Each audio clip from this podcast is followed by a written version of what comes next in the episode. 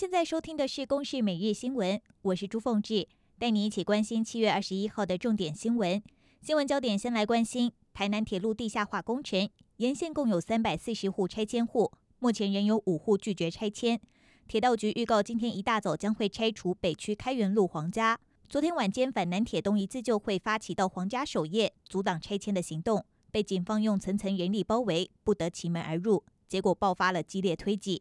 双方对峙八小时后，最终黄家代表黄春香也跟铁道局签署同意书，暂缓两个月拆迁。不是不能接受了，是因为公有地你没有用，啊要来抢民地，这一点我没有办法接受啊。是这样，还有两个月，至少今天美梦不该做判控啊。来听铁道局的说明。拆迁户考量到年迈呃母亲的身体状况，以及呃住户的一些安危。所以这一部分经过呃拆迁户的考虑，呃已经同意点交地上物。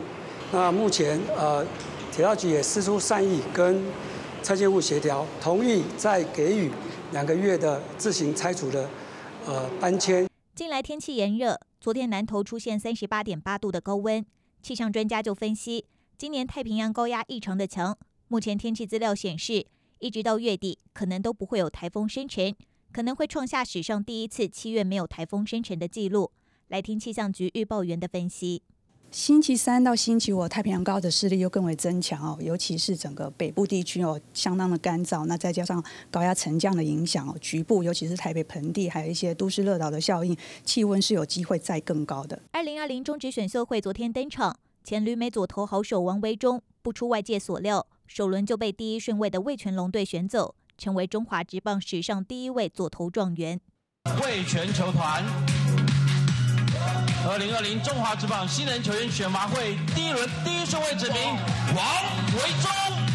今年二十八岁的王维忠有四年美国职棒大联盟和一年南韩职棒的资历。他在宣布参加中职选秀会后，就成为味全龙队的唯一目标。